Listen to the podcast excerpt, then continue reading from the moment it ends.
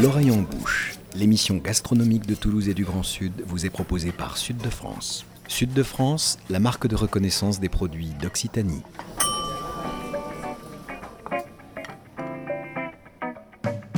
Bonjour et bienvenue dans l'oreille en bouche, l'émission gastronomique qui met Toulouse et le Grand Sud dans ses casseroles et dans vos oreilles.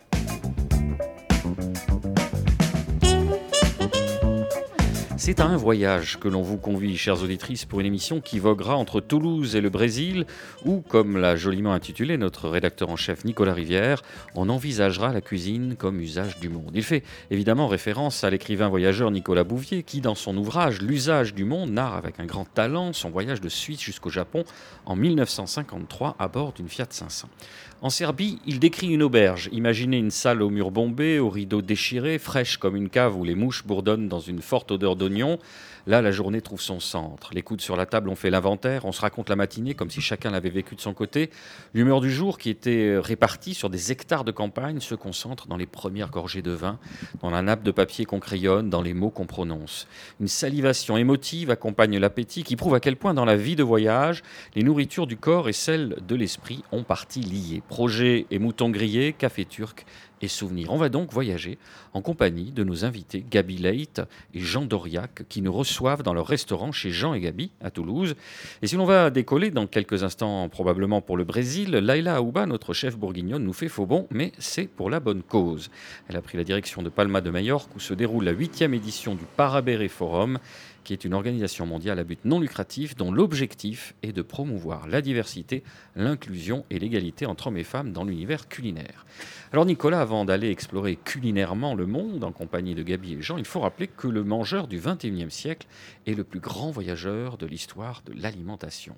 Oui, un voyageur qui n'a pas forcément besoin de beaucoup se déplacer pour découvrir les différentes cuisines du monde. Pour peu qu'il ait l'accès à la connaissance, les moyens et la curiosité nécessaires, il peut partir à l'assaut de tout ou presque de ce qui se mange sur notre planète, ou du moins le savoir, ce qui est tout de même l'un des privilèges de notre époque. Rien qu'ici, au mur de votre restaurant, Gabi et Jean, les multiples ouvrages disposés invitent à se promener ainsi au hasard et souvent avec simplement la gourmandise en bandoulière, une expression qui pourrait d'ailleurs être le credo, le slogan de votre établissement, tant la cuisine que vous y concoctez illustre votre goût pour l'ailleurs et pour l'évasion. Alors on pourrait commencer euh, tout simplement en parlant du menu de la semaine, pour donner envie. Qui se lance, Gabi ou Jean?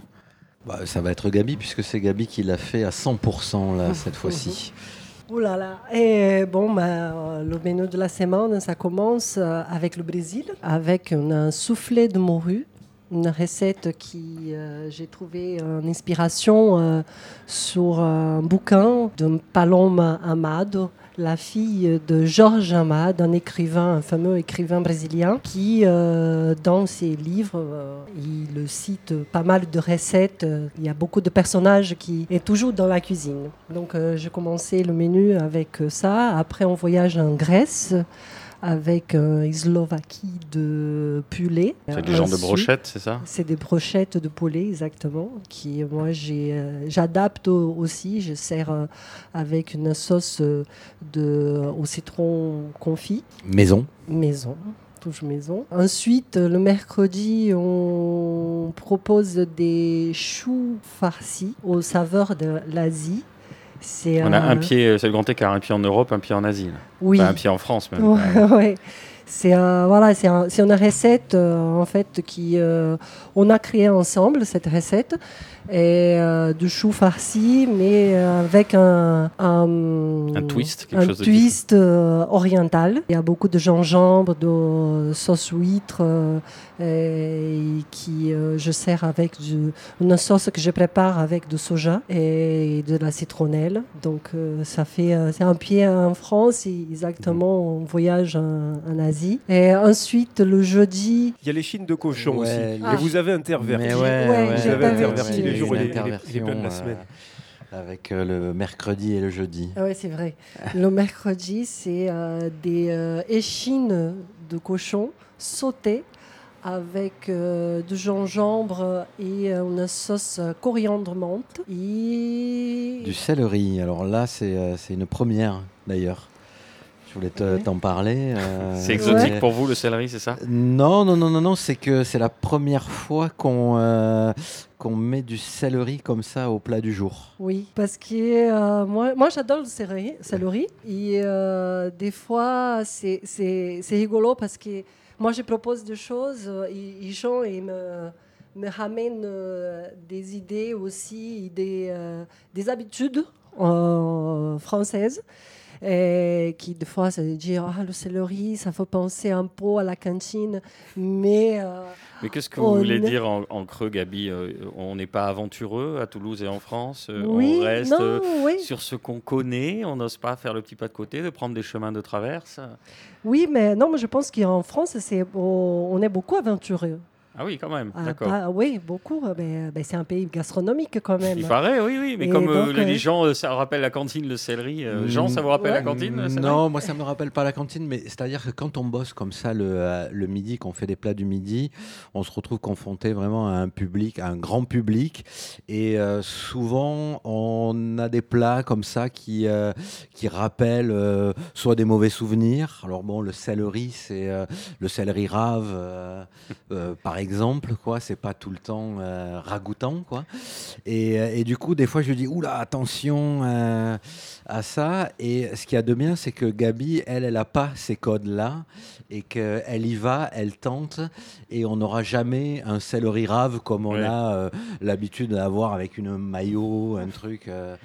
Donc, euh, moi, je fais totalement euh, ouais. corsetée par les souvenirs d'enfance des, Voilà. Français- des petits Moi, Français qui ont souffert. Je Ouais. lui fais totalement Bah oui. confiance. Et, euh, et après, c'est vrai que moi, je- qui suis confronté aux gens, quoi, des fois, quand je sers, ils me disent Oula, ouais, moi, c'est pas mon truc.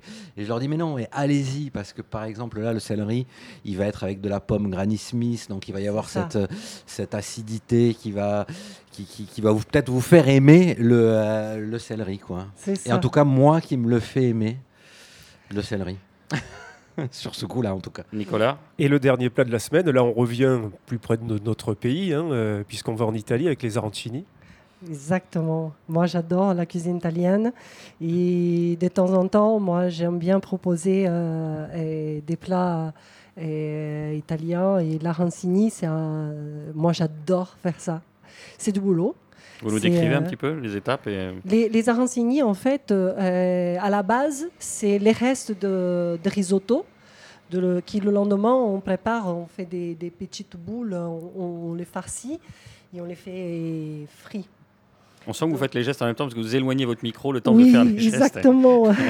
Chers auditrices, si vous nous entendez, si vous nous écoutez, si vous, vous entendez Gabi un peu de loin, c'est normal. Elle nous fait la boule là avec les. C'est ça, les moi mains. je suis brésilienne et le Brésil, il y a, il y a eu aussi de l'immigration italienne, donc Eh oui. je parle beaucoup avec mes bras, donc euh, c'est pour ça que ça loin. euh, Certains, certains Bolsonaro notamment, merci. Non, mais non, Lula.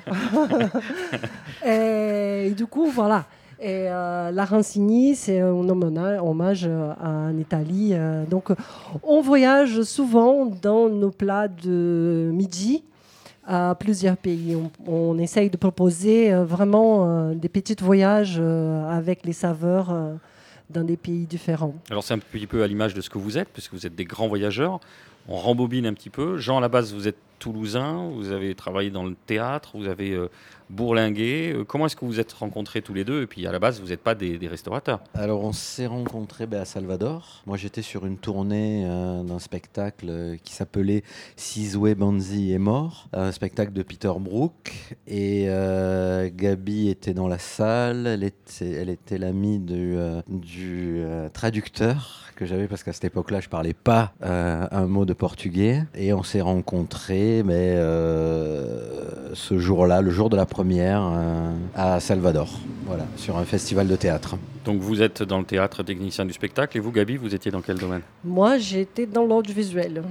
Moi, j'étais euh, réalisatrice de, de films euh, publicitaires, de courts-métrages.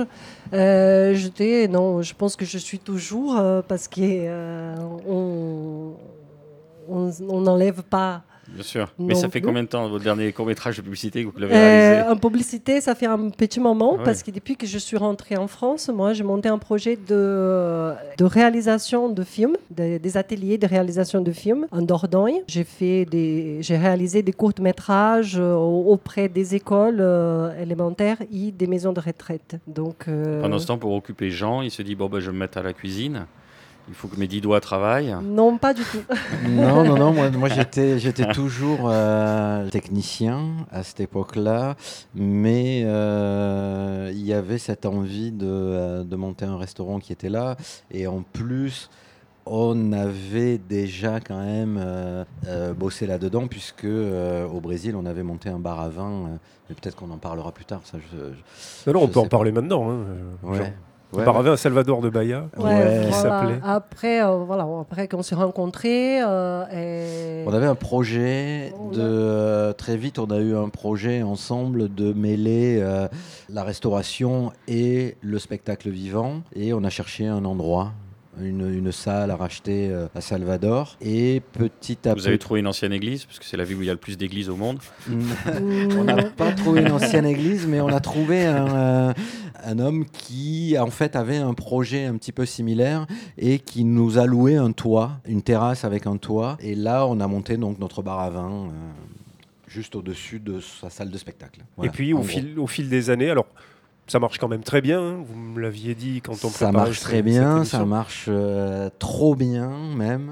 Et au fil des années, Et au fil des années, peut-être un petit peu de, de- de fatigue physique euh, par rapport à cette activité de, un petit de ouais, un caviste petit peu par de, Ah oui, lever le coude, c'est pas évident. ouais. Un petit peu de euh. un petit peu de, fa- de fatigue physique. Ça a été assez intense. On s'est beaucoup amusé. Euh, on a pris énormément de plaisir à, à le faire. oui. Le, le Brésil, ça peut être un peu fatigant, quoi, euh, par euh, certains côtés. Oui, et en bout d'un moment aussi, euh, c'est. euh, Je crois qu'on a eu envie aussi de, de- de vraiment autre chose, quoi. De, de- de- le faire euh, un peu plus indépendamment, quoi. Et euh, cette, euh, cette maison de, spe- de, spectacle, est, en bout de moment, on avait plus de, de, de rapport euh, avec eux. Voilà, on s'est dit, c'est le moment de, s'arrêter là, dans cet endroit, exactement. Et c'était une période aussi que ça commençait une crise, la, la crise euh, économique euh, et politique au Brésil. Et euh, voilà. C'est vrai que ça va beaucoup mieux maintenant. Ouais, non, mais là, on, essaye de. Oui, si De on avait su, on serait resté. hein. Ouais. Et puis la cuisine, la cuisine arrive quand même euh, dans vos vies en même temps que la France pour vous, euh, Gabi. Et puis c'est un retour pour vous, euh, Jean. Et au départ, c'est vous qui vous formez à la cuisine? Ouais, alors quand on est rentré, on est rentré euh, en Dordogne. Donc c'est quand même un, euh, un endroit euh, où ça cuisine énormément. Et euh, je crois que c'est là où euh, toi, tu as quand même pas mal découvert la cuisine française. Oui. Les champignons, la-. Aller chercher les champignons, il y avait tout, La Tout graisse un de canard ou la graisse d'oie, les traditions, confits. la graisse de canard, les confits, Oui. les voisins qui amènent euh, des cuisseaux de chevreuil, euh, par exemple, des choses comme ça. On était, euh, on était souvent confrontés à ça. Et puis, euh, de se retrouver comme ça, je crois qu'il y, a eu- il y a eu ça aussi qui est assez important, c'est de se retrouver comme ça tout d'un coup entre de Salvador à la Dordogne. C'est un peu comme prendre Ouais. un mur de face. La Salvador d'Ogne. Ouais. C'est violent. euh, il se passait tout d'un coup plus grand chose. Et euh, on s'est retrouvé vachement là-dedans, quoi, dans la cuisine. Et c'était exotique pour vous, Gabi euh, Ah, Comment s'est fait la euh, transition C'était un hommage- pour moi, c'était incroyable parce que moi, je suis une gourmande. J'adore euh, découvrir, découvrir euh, des, des nouveaux saveurs, euh, des nouveaux ingrédients. Et euh, Dordogne, c'est un- c'est magnifique. C'est une région magnifique euh, et qui se mange très bien euh, et qui et qui a une culture euh, euh, d'aller chercher. euh, voilà, en, fait la France, la cuisine, le plaisir de, cuisiner et manger, il est présent tous les jours. Et pour moi, c'était vraiment incroyable de découvrir ça. À partir de, de, moment qui, moi, je suis allée chercher des champignons dans le bois c'est magique de sortir, euh, entrer dans le bois le matin avec les rayons du soleil, aller chercher entre les feuilles les champignons, après les préparer, euh, les manger et euh, apprendre. J'ai beaucoup appris, appris plein de choses de préparer le foie gras, le canard et les bons légumes. la transmission, c'est bien fait. On vous a donné des petits secrets. Oui, oui, ben, ben c'était avec les, les parents de Jean. Annie et Simon, ils ont beaucoup appris. C'est comme mes parents ici en France. C'est deux personnes que j'aime beaucoup et qui m'ont appris mais beaucoup, beaucoup, beaucoup euh, sur la cuisine française, la cuisine traditionnelle française. Et Mais avec votre regard, vous êtes capable de l'appréhender, de rajouter des petites choses euh, qui ah, viennent de l'étranger, sans, euh, sans que vous ayez le bras qui tremble, alors que peut-être, euh, bon, certaines formations plus classiques vont se dire ah non, on peut pas mettre du gingembre là-dedans. Alors moi, je crois que je suis un peu. au début, moi, je, quand j'ai commencé à cuisiner au resto, donc là, je, saute un peu, je me suis dit, moi, je suis folle, parce que comme une Brésilienne qui atterrit en France, et qui n'a pas de formation de cuisine, mais euh, moi j'ai une passion qui c'est cuisiner. Si je suis dans mon élément, j'adore faire ça. C'est vraiment, pour moi, c'est de la méditation, euh, c'est euh, c'est du plaisir. Et ça donne par exemple un paleron cuisson basse température, jus au miso, au miso butternut, pimentos, padron grillé et combava. Oui, voilà. c'est ça. Ça, c'est vous, ça C'est moi, ouais. J'ai fait des mélanges, j'ai fait de... J'ai des idées, et moi, je les teste. J'ai pas peur de les tester. Et je rassemble les saveurs dans ma tête. Et après, dans les casseroles, et, ça se fait une petite magie euh, qui. Ça me fait plaisir. Et ça me fait plaisir savoir que les gens, ils aiment. Nicolas Alors, Jean, au départ, c'était vous qui étiez en cuisine ici. Et puis, vous m'avez raconté que Gabi descend à la cuisine et vous m'avez dit elle est plus jamais remontée pour le plus grand bonheur des clients visiblement. Ouais, c'est ça. Et pour le bonheur euh, de vous avoir vous évidemment en salle. Euh, Merci, c'est gentil. Ouais, ouais, ouais, ça s'est vraiment passé comme ça. Euh, c'était un soir, je me souviens très bien. Euh, Gabi a voulu, euh, avait ce, désir-là. Tout d'un coup, dit, elle m'a dit, écoute, moi, si tu veux, ce soir, je, je, fais à manger. Et effectivement, elle est descendue et elle est jamais remontée, quoi. Elle est jamais remontée. Et je crois que ce qu'il y a de magique, en fait, chez Gabi, c'est vraiment ça. c'est-à-dire que c'est quelqu'un qui ose. Et c'est vraiment, ça, c'est vraiment typiquement brésilien. C'est de foncer de, se lâcher et euh, d'avoir ce côté euh, performance un peu. Quoi. Euh, moi, je l'ai vachement vu là-bas dans le spectacle, aussi dans les gens, dans les rapports que qu'on peut avoir avec les gens.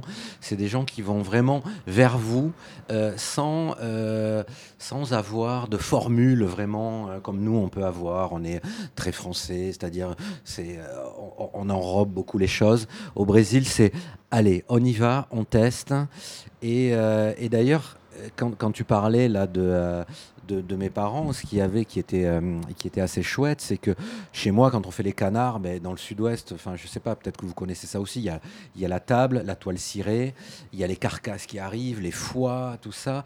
Et euh, Gabi, eh ben, elle a tout de suite mis les, mains dedans, mais comme si elle était là depuis toujours. et tout de suite, elle a testé des trucs. Alors, il y a eu des trucs qui marchaient pas euh, forcément quoi. Je me souviens du foie gras avec le cacao par exemple, des choses comme ça, avec mes parents qui regardaient ça un petit peu euh, circonspect. Ouais, mais qu'est-ce qu'elle nous fait et tout ça. Et ce qui est chouette, c'est que euh, c'est un pays et c'est des gens qui qui arrivent à fédérer autour de cette un petit peu cette folie quoi, de, de mixer les choses quoi, de mixer les goûts, mixer les cultures. Donc un, rapport moins intimidé euh, au patrimoine et aux pratiques euh, culinaires. C'est ça, c'est ça. Que l'on peut retrouver par exemple, on a cité le, le, paleron euh, basse température jumiso, que l'on peut retrouver aussi dans le lieu noir dans son fumé aux algues wakame à l'intérieur d'un potimarron. Ça, il fallait cette folie venue de Bahia pour, pour se lancer dans une préparation pareille, Gabi. Oui, c'est Ça, c'est un plat. À la base, on fait une cuisson de, crevettes dans, un petit marron, un petit marron. Et j'avais envie, euh, je me suis moi, je, suis passionnée pour la cuisine euh, orientale japonaise. Donc, euh, wakame, c'est des ingrédients japonais, ça, me, ça me parle beaucoup. J'avais envie, moi, j'aime bien les légumes à son état naturel, ses goûts naturels. Donc, moi, j'ai proposé une, une espèce de, de fumée, comme si c'était le, poisson baigné dans une soupe dans cette, cette, ces petits marrons. Donc c'est un plat qui, qui, ça fait interagir aussi parce qu'il faut racler dans le petit, mar le petit marron. Il faut racler soigneusement pour avoir la chair du petit marron qui se mélange avec le reste. C'est que tout se mange. Mais alors, ça fait écho à ce que je disais tout à l'heure, c'est-à-dire que Gabi est partie euh, euh, faire des courses donc pour créer euh, les deux plats du soir, et elle me dit je vais faire un bobo di camarão. Et le bobo di camarão, c'est justement ces crevettes qui cuisent comme ça dans une, dans une énorme citrouille. Elle revient, elle me dit mais j'ai pas trouvé de crevettes. Et je lui fais ben, comment ça t'as pas trouvé de crevettes Mais non, il n'y avait pas de crevettes fraîches. Donc bon, j'étais avec un ami, je lui fais bon, mais il faut savoir que ici, tu trouveras jamais de crevettes fraîches. C'est des, des, grosses crevettes, ce qu'on appelle nous gambas. Hein, ah oui, non, de, de, ce calibre-là, non. Non, non, c'est pas des petites crevettes grises. Non, non, non, Et donc elle me dit bon, ben, euh, puisque j'ai pas trouvé de crevettes, elle a quand même gardé son idée et euh, elle a acheté du lieu elle a acheté un lieu, même deux lieux entiers, me souviens très bien, c'était il, y a deux semaines. Et euh, elle a commencé à, boulotter euh, les, les, deux lieux donc pour retirer les dos. Et elle a fait un fumet avec le, la tête, euh, arête, tout ça. Elle a, elle a transformé en bouillon et elle l'a mis dans le potimarron ce qui a fait euh, euh, écho à ce bobo du Camaran. En fait, elle voulait faire ça, elle l'a fait, mais en, faisant une, une soupe, en fait, euh, c'est pas une soupe de poisson, mais un fumé. elle a mis des algues au wakame et elle a mis son poisson dedans. Quoi. Parce qu'en en fait, moi, j'ai, quand j'ai. Donc ça partait bien d'une idée, en fait, ça, ça brésilienne au départ. Hein, euh, et, c'est ça, moi, en fait, moi, je lâche pas quand j'ai des idées euh, qui, de plats, et même qui je ne trouve pas l'ingrédient. Euh, dans ces cas-là, les crevettes, qui pour moi, ça serait plus intéressant que ce soit des crevettes fraîche. Je me suis dit, mais non, mais c'est le légume de la saison, les petits marrons. On est dans la saison des, des petits marrons, des couches de butternut. J'ai envie de faire un plat avec ça. Et, euh, et je pense que ça pourrait être super intéressant avec un poisson aussi. Donc, moi, j'ai je l'ai testé et euh, je me suis dit, mais euh, voilà, c'est pas le bobo de camarons, de, de, de crevettes qui c'était euh, l'inspiration, mais il se transforme au fur et à mesure, comme d'autres plats aussi qui ont commencé d'une façon et au fur et à mesure, moi, j'ajoutais des choses parce que j'ai senti qu'il y avait besoin exactement d'un petit twist. Et, les plats, ils évoluent, ils évoluent tout le temps. Allez, je vous propose qu'on fasse une petite pause musicale. C'est une, une, transition assez facile parce que on s'envole quelques minutes pour Bahia. S'il te plaît, je voudrais aller à Bahia. Je l'ai bien vu dans la lampe. Je retiendrai deux places dans l'avion, madame très loin du son des accordéons, et je t'aime. Oh, caresse-moi.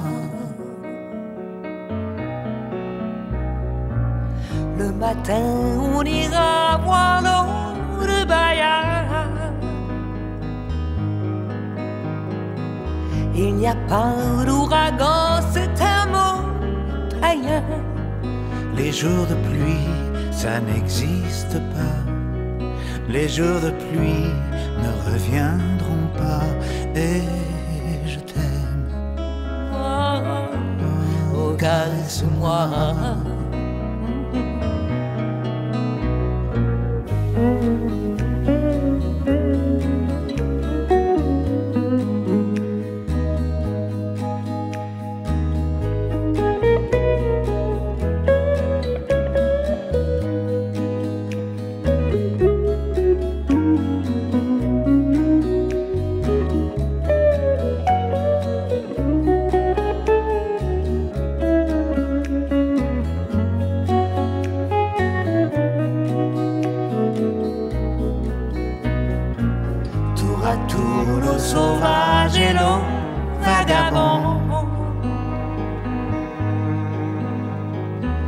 Viendront faire près de toi leur chemin de rond. Les jours de pluie, qu'est-ce que ça veut dire? Les jours de pluie, ça me fait bien rire. Et je t'aime. Oh, oh, casse-moi.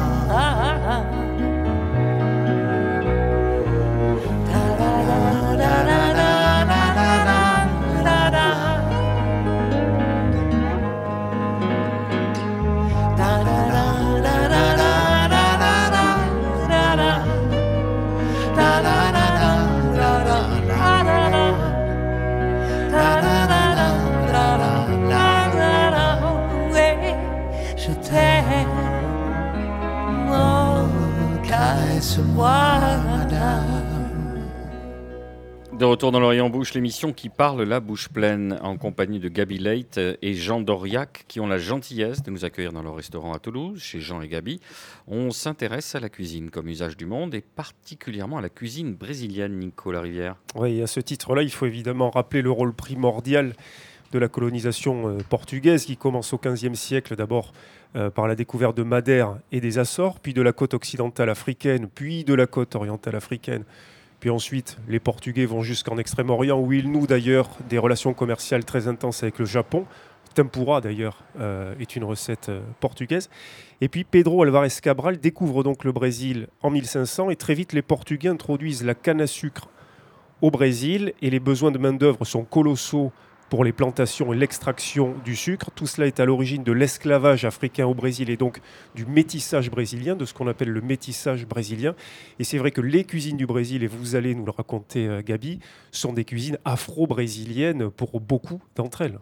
Oui, surtout euh, au, Bahia, au nord-est.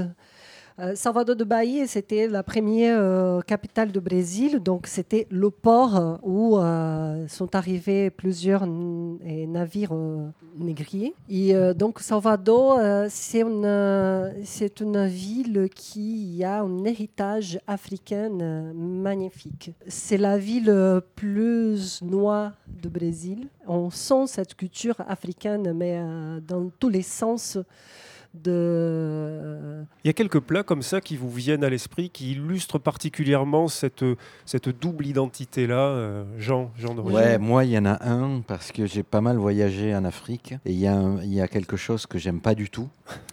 Ça tombe bien. Euh, ouais, ouais, Ah ouais. oui, oui. Alors, Bonne a- contribution, Jean. Il y a quelque Ouais. chose que j'aime pas du tout, euh, qui, euh, qui m'a toujours même un peu rebuté et que je n'ai jamais voulu goûter.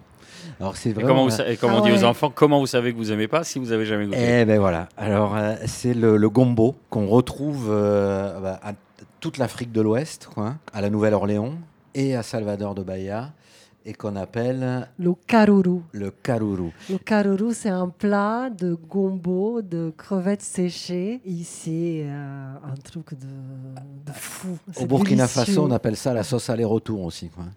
C'est-à-dire que quand on la prend avec les mains, comme ça, avec du riz, c'est euh, c'est très gluant, quoi. C'est très baveux, quoi. Et moi, c'est c'est ça en fait que j'aime pas. C'est la consistance davantage. C'est la consistance, ouais. ouais. c'est la- Et j'ai jamais voulu goûter ce truc-là, quoi.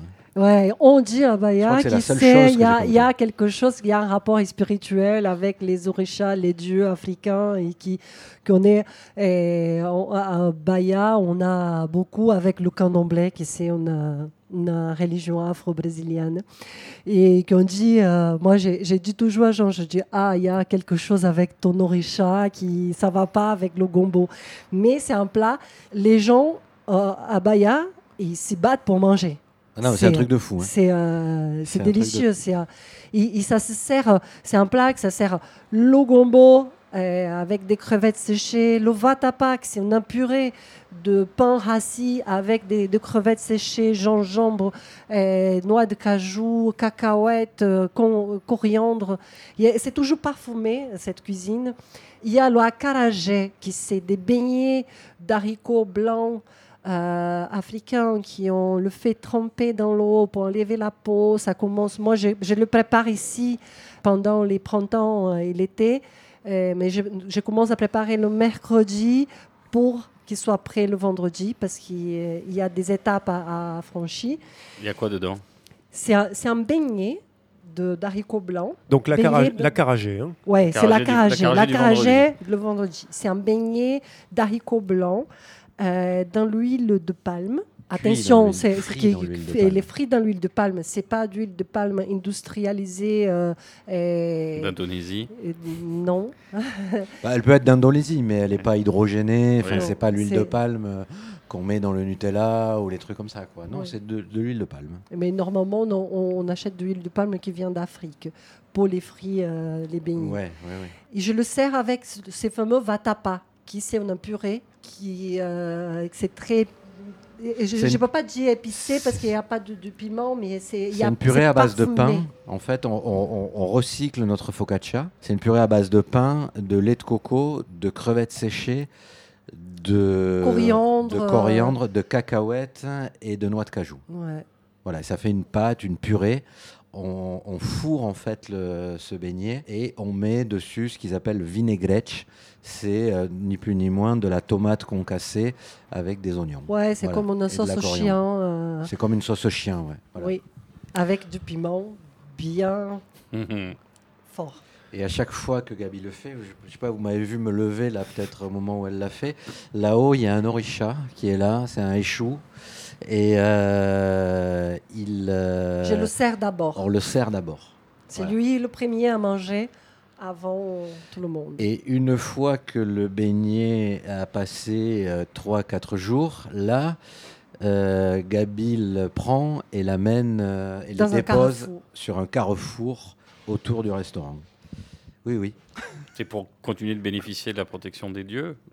Ça, Oui, c'est une relation avec les.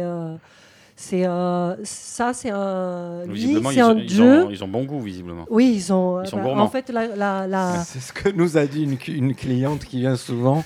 Elle nous a dit ils ont quand même bon goût, ces orichas. oui, oui. Ben, la- le candomblé, on nourrit toujours bien les, euh, les dieux. euh, donc, euh, Voilà, nourriture spirituelle et nourriture terrestre qui se C'est mêlent. ça. Nicolas, Un autre plat aux tonalités euh, très afro, le bœuf en vacatolade, qui veut dire s'enliser en quelque sorte. hein, Ouais. euh, c'est ça ça, c'est un plat qui c'est pas forcément un baya, mais c'est plutôt entre Minas Gerais et euh, ça, ça descend un peu Oui, au Plus vers le sud. oui. Ouais, et c'est un plat qui est, est- il est, il y a un- c'est une influence de, des, des tropéros, c'est ça? On peut le dire, Le pour- micro. on pourrait le dire. Euh, Oui, j'ai j'ai- j'ai élo- éloigné le, le micro pour mieux expliquer. Pour chercher le mot en français. Les hommes qui ramenaient les bêtes, qui ramènent les bêtes vers les, les champs pour manger des herbes. Les gauchos, en fait. Quoi, Les- euh, oui. en Et donc, euh, souvent, ils faisaient aussi bah, manger de la viande. euh, et donc, euh, ils faisaient euh, une allusion à des, des fois qui les troupeaux, ils étaient coincés dans la boue. Donc, euh, euh, l'eau, la manioc, quand on cuit, elle devient un peu collante, ça fait une espèce de purée. Et euh, ces plats, la vaca tolade, c'est euh, c'est un plat fait à base de, de la viande, des côtes, de basses côtes, ou de, de paleron, et des viandes qui sont pas trop chères et qui méritent de longues cuissons. Donc c'est un plat qui ça cuit, que ça mijote.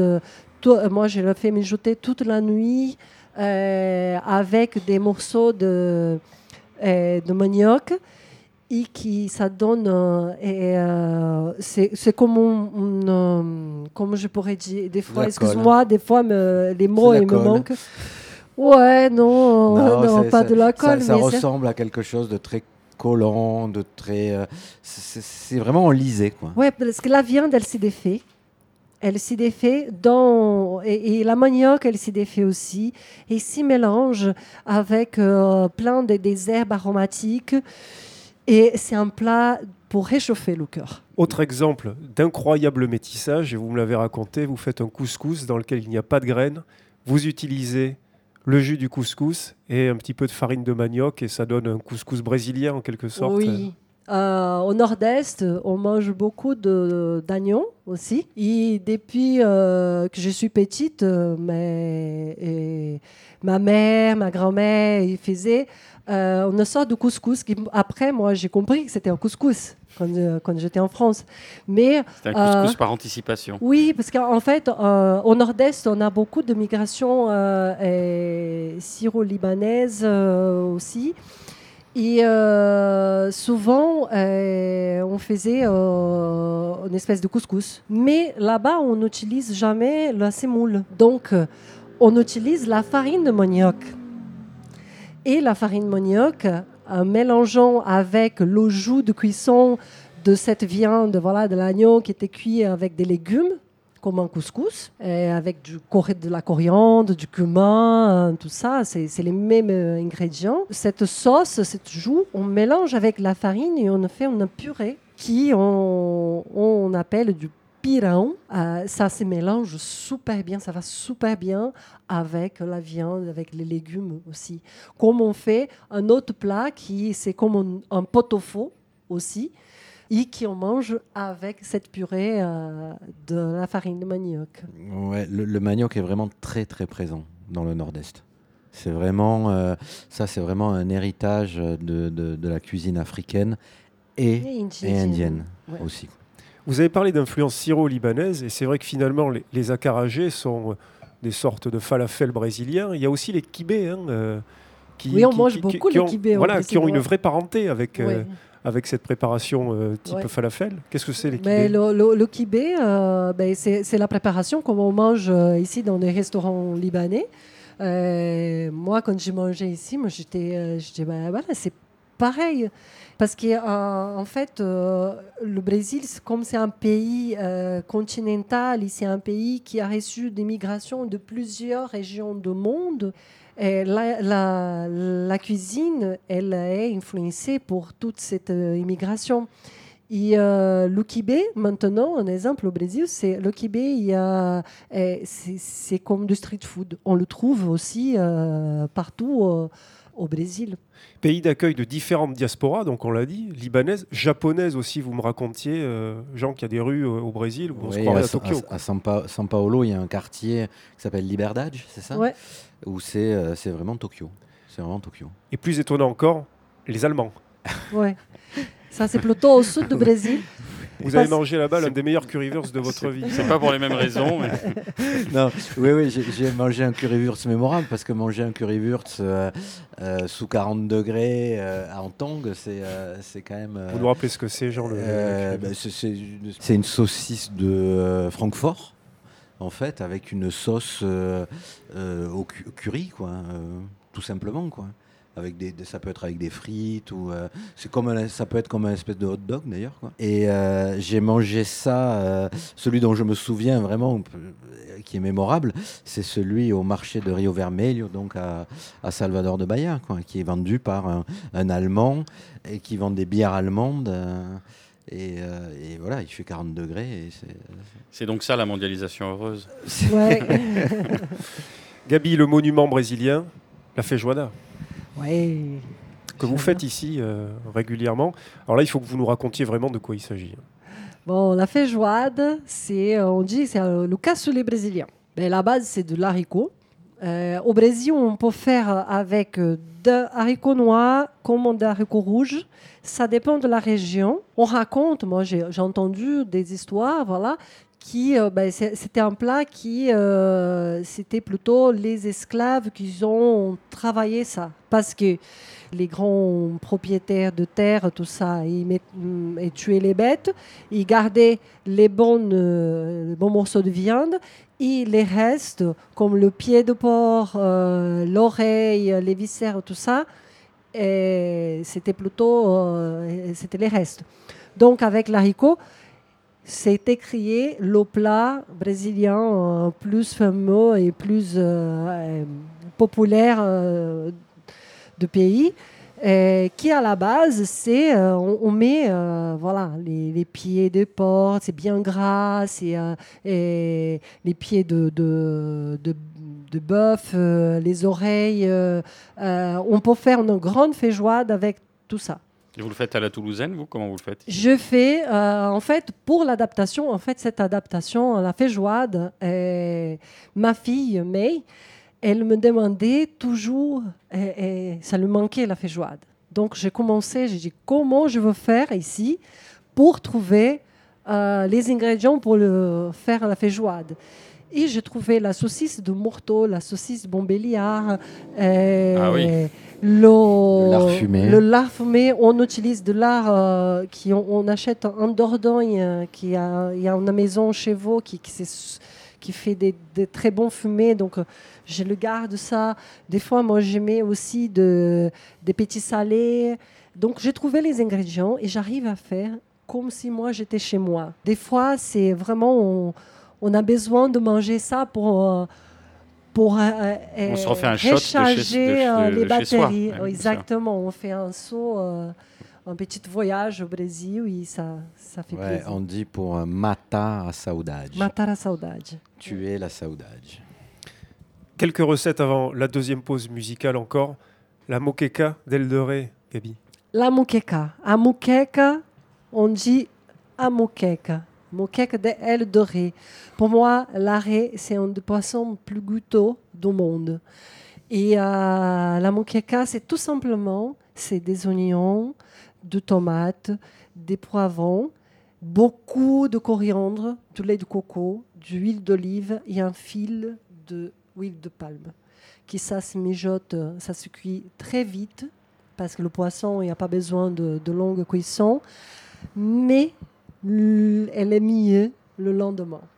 Parce que ça reste, ça, ça a un ça imprégné de tous ces exactement, goûts. de goûts. Et, euh, et c'est, euh, on, fait souvent au restaurant. Et euh, les gens, moi j'ai, eu des clients qui, qui, ont mangé déjà au Brésil, qui sont venus goûter, et d'autres qui, sont, qui ont découvert ici. Et, c'est super gratifiant de, de voir que ça leur plaît et toujours le, le manioc. Ouais, avec, c'est fait avec une purée de manioc, parce que le joue de cuisson, moi je fais la purée avec la farine de manioc. Le fameux pirão dont elle parlait tout à l'heure, c'est-à-dire on prend le jus de cuisson, quelle que soit la cuisson, que ce soit de la viande, ça, et on le rajoute à, cette, à ce manioc et on fait un pirão, donc cette purée qui accompagne les plats. Et un dernier exemple, celui d'un plat qui revient régulièrement à votre carte, le chin-chin. Le chin-chin de galinha, hein. ça s'appelle chin-chin de galinha. C'est euh, du poulet euh, cuit euh, avec. Moi, je fais un mélange. Je fais mixer de la crevette séchée, de gingembre, coriandre, cacahuètes, noix de cajou, beaucoup d'oignons. La cuisine bayonnaise, la base, c'est de l'oignon, il y a beaucoup, du lait de coco. Je fais cuire le poulet dans cette sauce. C'est une sauce assez épaisse et très parfumée avec de l'huile de palme. Allez, je vous propose qu'on se fasse un dernier intermède musical, histoire de rafraîchir vos esgourdes et nos gosiers. On revient juste après ça.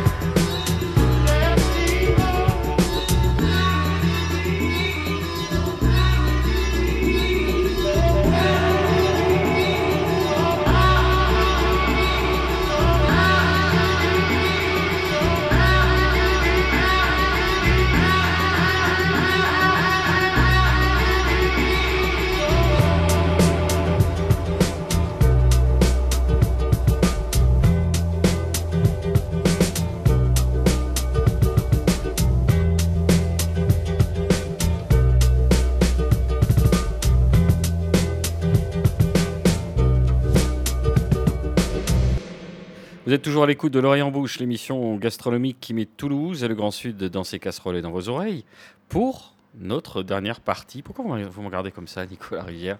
Un petit regard de côté là. Hein? Pour notre dernière partie qu'on appelle le quartier libre. On partage nos trouvailles, nos actualités, nos coups de cœur, nos coups de gueule. Euh, Nicolas, comme vous êtes quelqu'un de très sérieux, vous avez bouquiné, vous avez fait vos devoirs, vous êtes consciencieux, vous avez pris votre crayon papier, vous l'avez un peu humecté au bout de votre petite langue et vous avez tiré des pleins et des déliés pour faire la recension d'un livre qui vous a troublé. Oui, le premier livre de Damien Blasco. Je ne sais pas si vous vous souvenez de Damien Blasco, l'agrumiculteur installé à Cléra, près de Perpignan, et auquel nous avions rendu visite euh, lors de notre 84e émission. Il avait évoqué à notre micro un projet d'ouvrage aux éditions Éric Bonnier. Eh bien, sachez que ce projet a vu le jour début octobre. Cela s'appelle Zeste et Geste, avec notamment une préface du journaliste Emmanuel Rubin et un portrait de Damien Blasco par Véronique Richer-Le-Rouge, ancienne journaliste, essayiste et par ailleurs aujourd'hui éminente spécialiste des fromages.